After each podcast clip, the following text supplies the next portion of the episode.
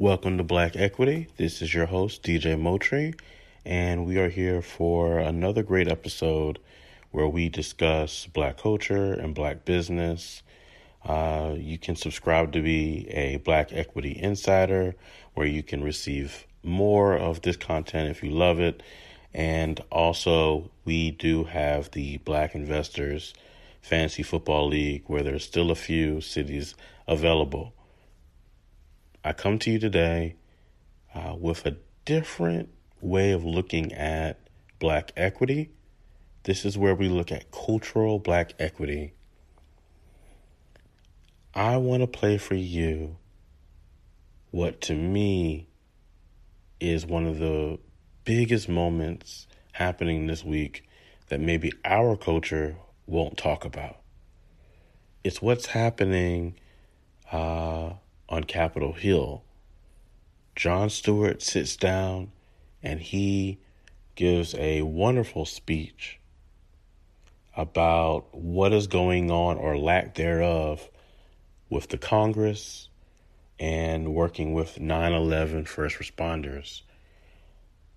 I don't know that anybody in the room that was directly affected uh, resembled anyone who was black. I, I, I don't know that.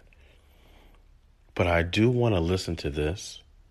I do want to analyze what he's saying. I want to break it down and then offer you some final thoughts uh, dealing with the black equity of it all.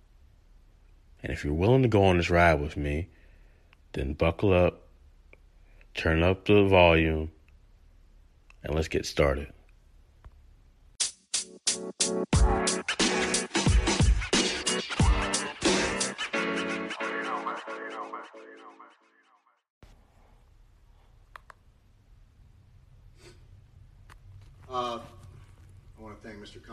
Nadler for putting this together, but uh, as I sit here today, I can't help but think what an incredible metaphor this room is for the entire process that getting health care and benefits for 9 11 first responders has come to. Behind me, a filled room of 9 11 first responders. And in front of me, a nearly empty Congress. Sick and dying, they brought themselves down here to speak to no one. Shameful. That's your first key right there. Jon Stewart is having a conversation with Congress about receiving uh, additional funding, additional support for the first responders for 9 11. And what he is saying, what he's witnessing, is Congress is barely even there to listen. All the other stuff that they show up for, there barely, there's barely anyone in the stands. It's an embarrassment to the country, and it is a stain on this institution. You should be ashamed of yourselves for those that aren't here, but you won't be.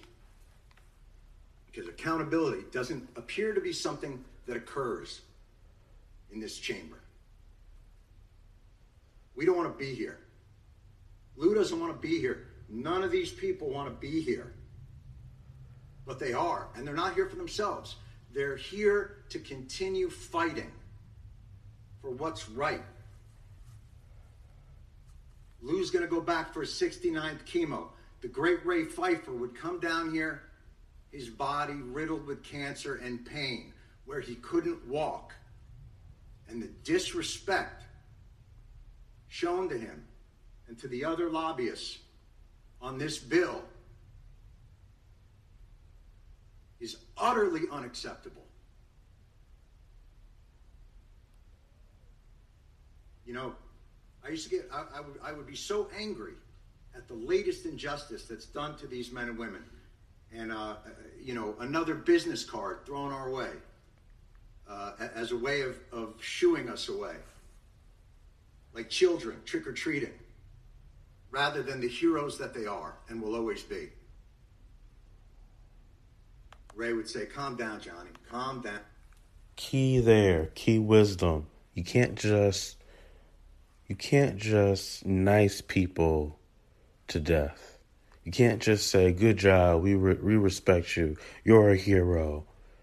But then when it's time to put money behind, when it's time to put resources behind, when it's time to put source uh, resources and, and, and anything you can behind, support behind, you disappear. At the very least, your accountability should be there. And you can't even show up to this meeting. I got all the cards I need. And he would tap his pocket.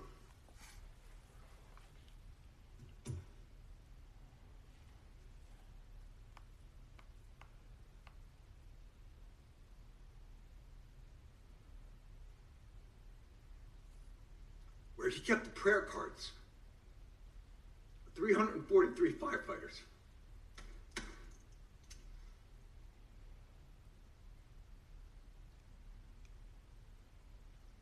The official FDNY response time to 9 11 was five seconds. Five seconds. That's how long it took for FDNY, for NYPD, for Port Authority, for EMS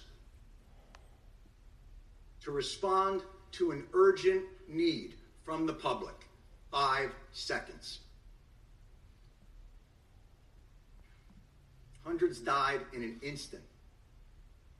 Thousands more poured in to continue to fight for their brothers and sisters.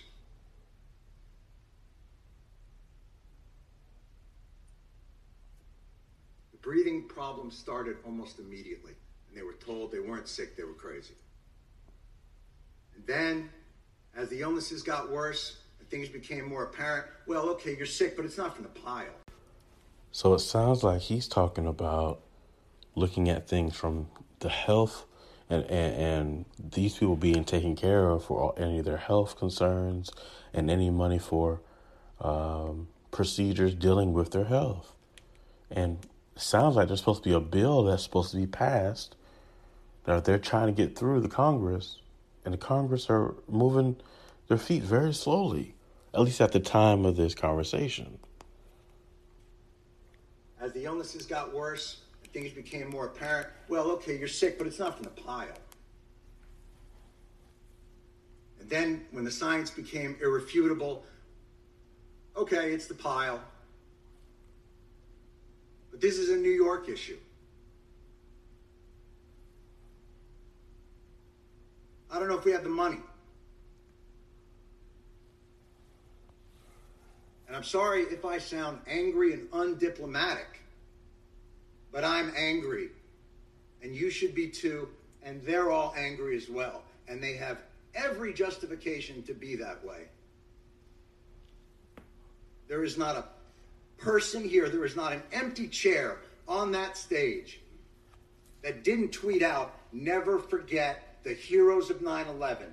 Never forget their bravery. Never forget what they did, what they gave to this country. Well, here they are. So the wisdom there is all these tweets people send out, all the, all this love and support and rest in peace and and you know, we support this thing, we support that, and everybody's all on social media saying how they love and support each other. They're there for each other. But when the phone gets turned off and you go about your life, is your life matching the tweets you're sending out? The things that you say you really care about, is that really happening? Is that really happening in the culture? Or are we just uh, pretending? Huh? Is that what we're doing now? Are we pretending in this game? And where are they? And it would be one thing if their callous indifference and rank hypocrisy were benign, but it's not. Your indifference cost these men and women their most valuable commodity time.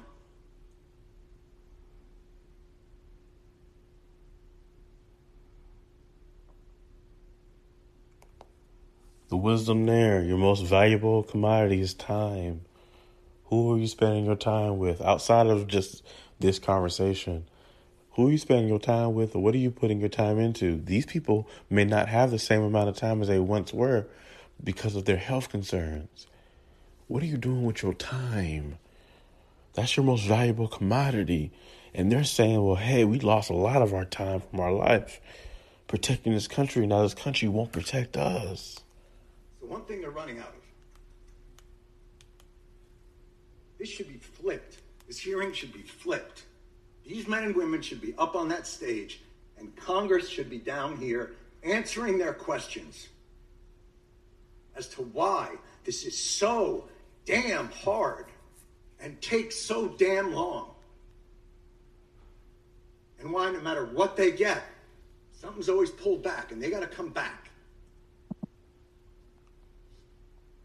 Mr. Johnson, you, you, you, made a point earlier, and it was one that we have heard over and over again in these halls, and I, I, I couldn't help but to answer to it, which was, you said, look, you know, you guys are obviously heroes, and 9-11 was a big deal, but, you know, we have a lot of stuff here to do. And, uh, you know, we got to make sure there's money for a variety of uh, uh, disasters, hurricanes, and tornadoes. But this wasn't a hurricane. And this wasn't a tornado. And by the way, that's your job anyway. We can't fund these programs, you can. Setting aside that no American in this country should face financial ruin because of uh, uh a health issue. Certainly, 9 11 first responders shouldn't have to decide whether to live or to have a place to live. And the idea that you can only give them five more years of the VCF because you're not quite sure what's going to happen five years from now. Well, I can tell you, I'm pretty sure what's going to happen five years from now. More of these men and women are going to get sick and they're going to die.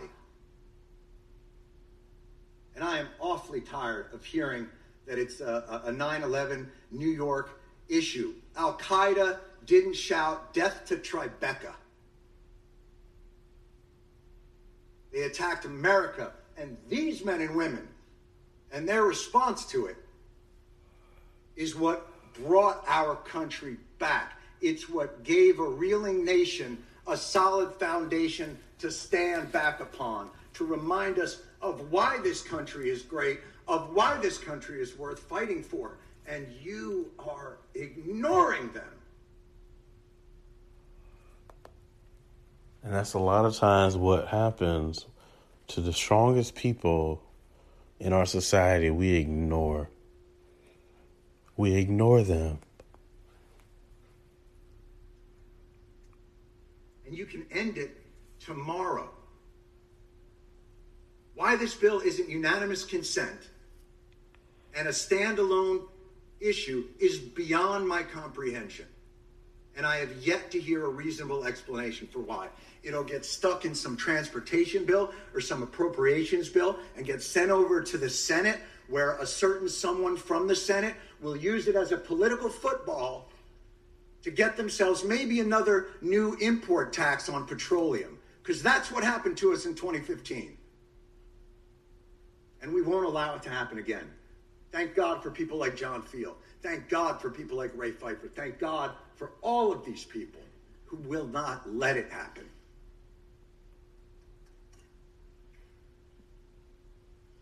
They responded in five seconds. They did their jobs courage, grace,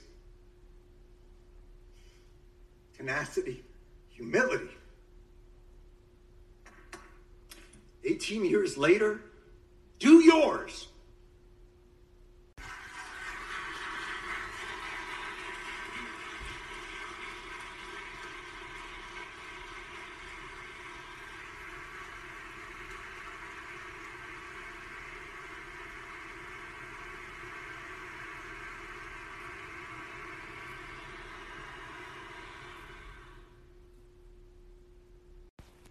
And if you actually pull up this video on YouTube, there is one person that's sitting there that is of African descent of some kind who was a first responder in this group.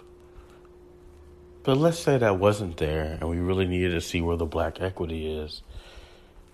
For all of y'all that are running around talking about reparations and getting money through the Congress to do it, this is how they treat the first responders of 9 11. And you can say whatever you want to about 9 11, what, who did it, who didn't do it, what really happened. What really, really, really happened is there were first responders there to try to figure out what's going on. Even if we'll never know what really happened that day, there were still first responders there. That part is real. They ran in to a crisis to take care of our country, and our country won't take care of them. And now there's people in our culture who are looking at the government and looking at these politicians saying, oh, yeah, reparations this and reparations that. They're not serious about this. Look at, look at, look at what Jon Stewart has to do just to get their attention over the first responders of 9 11. Unless you bring in someone who will have the conversation and wake these people up, they're going to still play political games. And politics is a waste of everyone's time because everybody's trying to prove each other wrong instead of just doing what's right. That's the wisdom that I gained from this. Is everybody's playing their political games instead of doing what's right. Thank you for listening to Black Equity. I look forward to the next show. You have a great night. You have a great day. I'm out.